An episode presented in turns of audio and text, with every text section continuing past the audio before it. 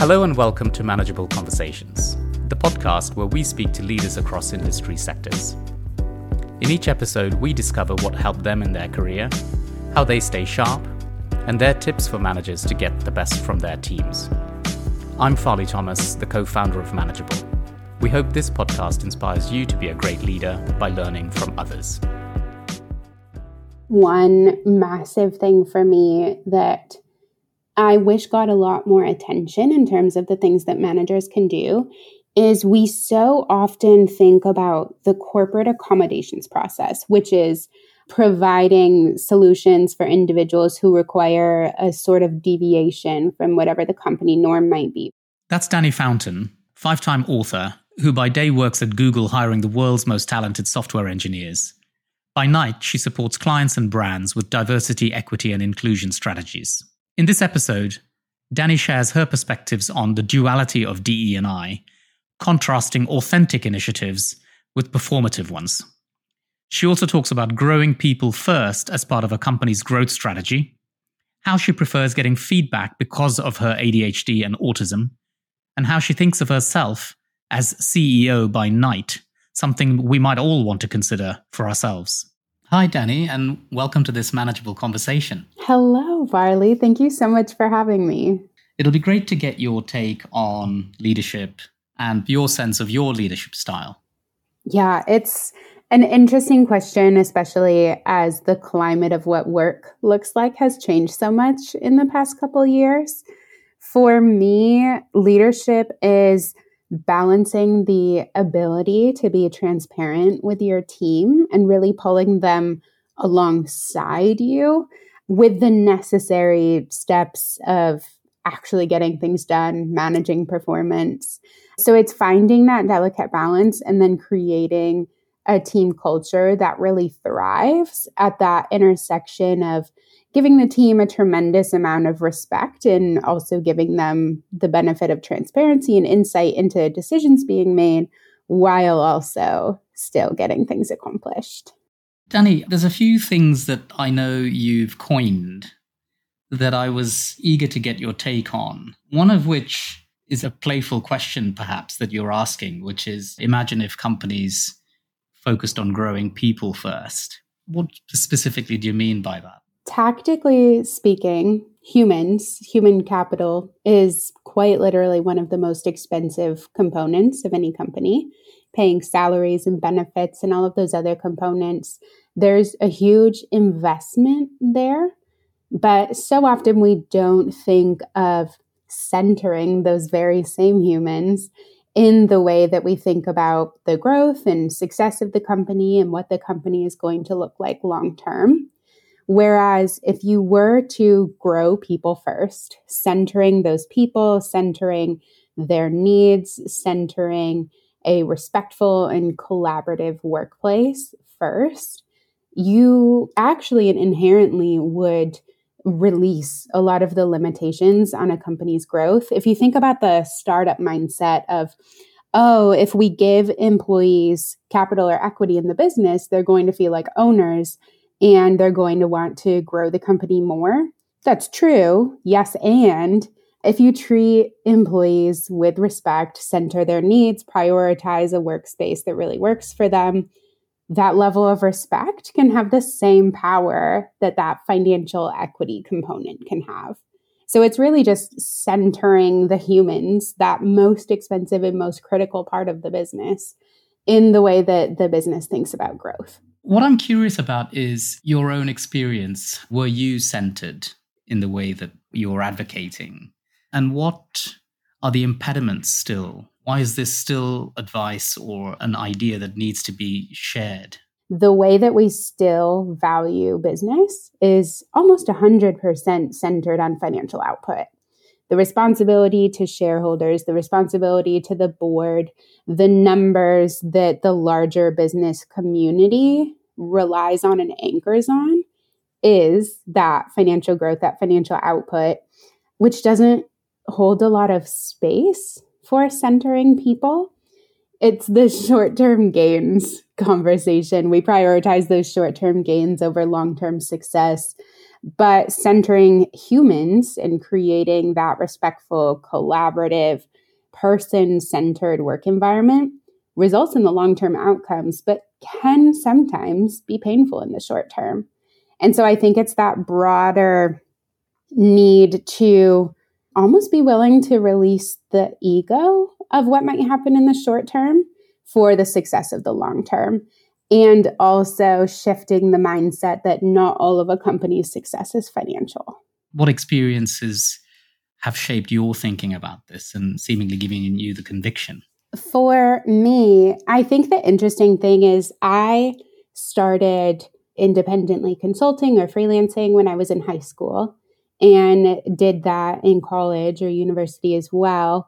And so when I entered the corporate workforce, I had this almost duality in who I was as an employee. At night, I was, to put it frankly, the CEO of my own business, making all of these decisions, having a lot of power and authority. But of course, by nature of where I was in my career, in my day to day role, I was an entry level employee. And then throughout the course of my career, over the past however long, that duality has always existed. I'm growing in my career as a corporate professional, but at the same time have had this parallel experience where for more than a decade, I've been a frankly a quote CEO at the same time. So it makes it very interesting to flip back and forth between the mindset of where I'm at presently as an employee and what sort of volume that affords my voice because tenure and position within a company, very frankly, has a stronghold on that volume meter that your voice has in a workplace.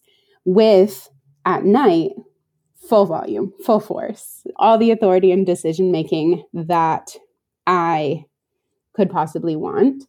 For me, it's been understanding and respecting the status quo, the need to grow within a career, the recognition that growing and producing results affords you additional layers of respect, with that delicate balance of if we don't listen to new and rising generations entering the workforce, we're missing out on something.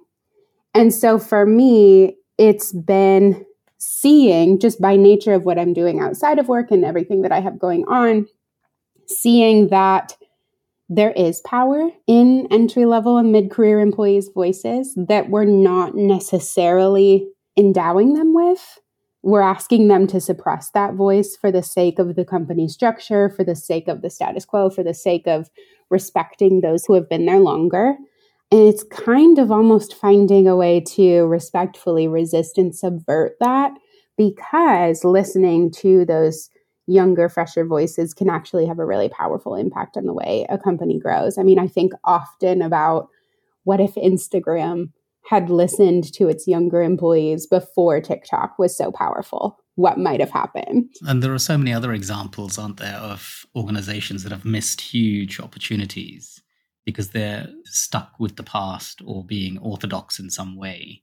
Are there some hacks, Danny? What sorts of things can organizations do practical things that would get them moving, shifting in the direction that you're advocating. Yeah, what I'm talking about here is a massive culture shift and not something that could happen overnight. But if a company, again, everything's centered in finances and data and results, if a company wanted some data and results to demonstrate that this mind shift has power in their context, they could create an avenue where individuals with ideas, regardless of level, regardless of tenure, can surface those ideas and not just surface them without fear of retribution for them being not part of the trajectory of the company or not baked into what's currently happening, but also elevating these ideas in a way that the idea itself is actually respected. Taking each idea individually and considering it from a default mindset of this is possible and powerful instead of oh this came from an employee and we're just listening to them for the sake of making them feel heard. It can be an easy way but if done poorly can also be incredibly harmful so as a tiny step just creating that avenue for employees of any tenure and seniority to share innovative ideas that they have and have those ideas actually be listened to and genuinely considered. Perhaps it's even a bonus that's associated with the ideas that do get implemented to make it really have that validity. I wanted to check because you talked about the duality of your own work. And then I think you also talk about the duality of DE and I. And I'd love for you to unpack what you mean by that.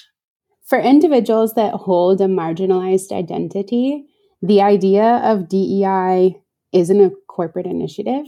It's centering their identities in a way that they haven't experienced. DEI as a corporate initiative has two sides to it.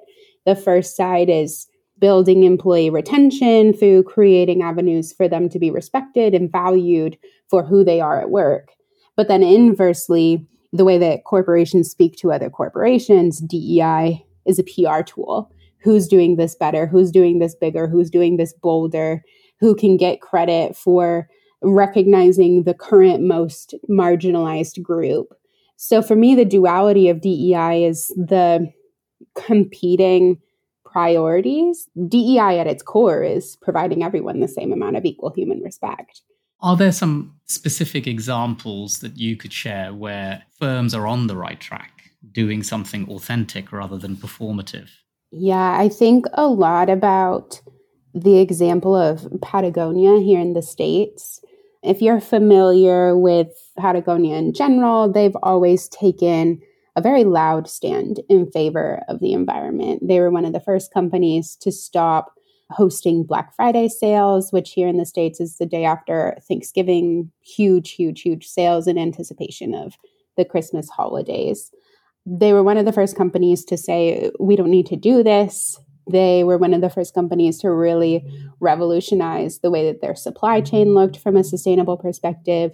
And that has also trickled through to supporting Indigenous persons throughout the country. And the biggest step they just took is rather than the company be an inheritance item or an entity that continued to just amass wealth, the founder CEO basically changed the structure of that entirely. And all of the profits from Patagonia are now for philanthropic efforts. And that to me is authentic allyship. Of course, there are still holes and issues with the execution of that, but quite literally, putting your money where your mouth is is very authentic allyship. Performative allyship, on the other hand, is engaging with movements and moments, perhaps only on social media. Is this what you are talking about in this new book on checkbox diversity, where people are kind of riding this wave rather than doing anything substantial or authentic? Yeah, the title of the book is Ending Checkbox Diversity, which speaks directly to this idea of DEI being a checkbox item on a larger corporate to do list and doing it for the sake of, oh, we've checked the box, this is something that we're doing, moving on, versus actually seeing it be pulled through the entire company, being pulled through the mission, the way that the company thinks about making money, and creating actual lasting, meaningful respect for all of its employees. I wonder if I could change tack a little bit, Danny, and pick up on something else which intrigued me, where you know you talked about being an employee by day and being CEO by night, and that sounds like you never get any rest. How does that work? It's an excellent question, and it's a, a, rising occurrence. More than 50% of millennials and Gen Z folks operate in this dual space, have a side hustle. And for me personally, it was a shift away from this idea of work life balance to the idea of work life integration. I'm not the first person to say this new way of thinking about it, but basically, work life balance implies that the scales of justice, work sits on one side, life sits on the other, and they're always perfectly in harmony. Neither side is weighing more than the other. And that in and of itself can create an impossible standard to chase and can sometimes cause you to forego things that you might want to do or career advancement opportunities or personal opportunities because they would break the balance. Whereas work life integration acknowledges that that perfect equitable balance only lasts for a second. And instead, seeking to weave the two together in a way that's really healthy and in a way that creates that happiness. Like for me, that looks like on my lunch break, reading a book. That's not work life balance. I'm not stepping away from my computer, but it's work life integration in that I spend that hour consuming a novel that has nothing to do with my work. That's just a tiny example, but basically, it just weaving the two of them together creates the space for rest. We're talking this morning right before my typical workday would start. And it's time that I would have been journaling or drinking coffee or doing something in the morning. It's integration, it's weaving the two together. What comes to mind when you think about sharing some tips or some areas that managers should give a lot of attention to that they might not be right now? I think one massive thing for me that I wish got a lot more attention in terms of the things that managers can do is we so often think about the corporate accommodations process, which is providing solutions for individuals who require a sort of deviation from whatever the company norm might be for whatever reason. We think about this as a formal process that requires documentation, substantiation, HR sign off, when really a lot of these accommodations are just great ways to practice. For example, I'm someone who has ADHD and autism, and I prefer to get my feedback in writing and I prefer to get it in advance of a meeting. It gives me the opportunity to internalize it and have a really thoughtful reaction versus a distracted and incomplete one.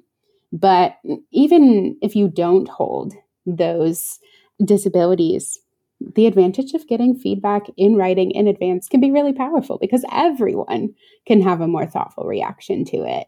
The same is true for some of the flexible work arrangements that become accommodations, even thinking about remote work. Prior to the COVID 19 pandemic, remote work was often an accommodation and not a standard practice that was offered.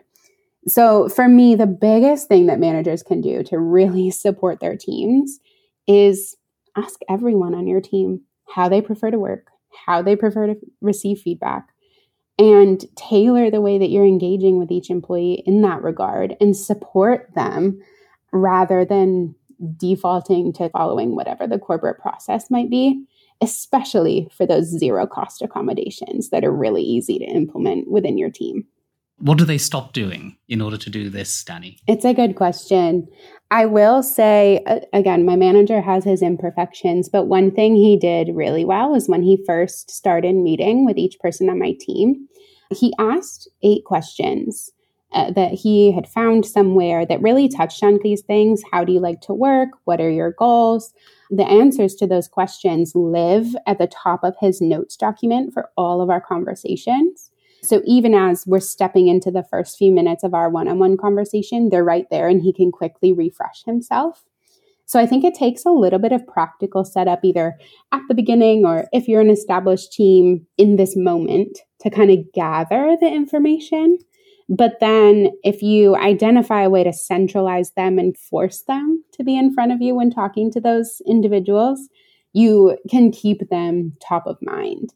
He also, when he's thinking about performance reviews, he's already flagged who prefers to receive information in advance, who prefers direct feedback, who prefers that softer feedback, and weaves that in. So once you've gathered the information, there are ways to, without taking a tremendous amount of time, ways to embed it in the way that you manage your team.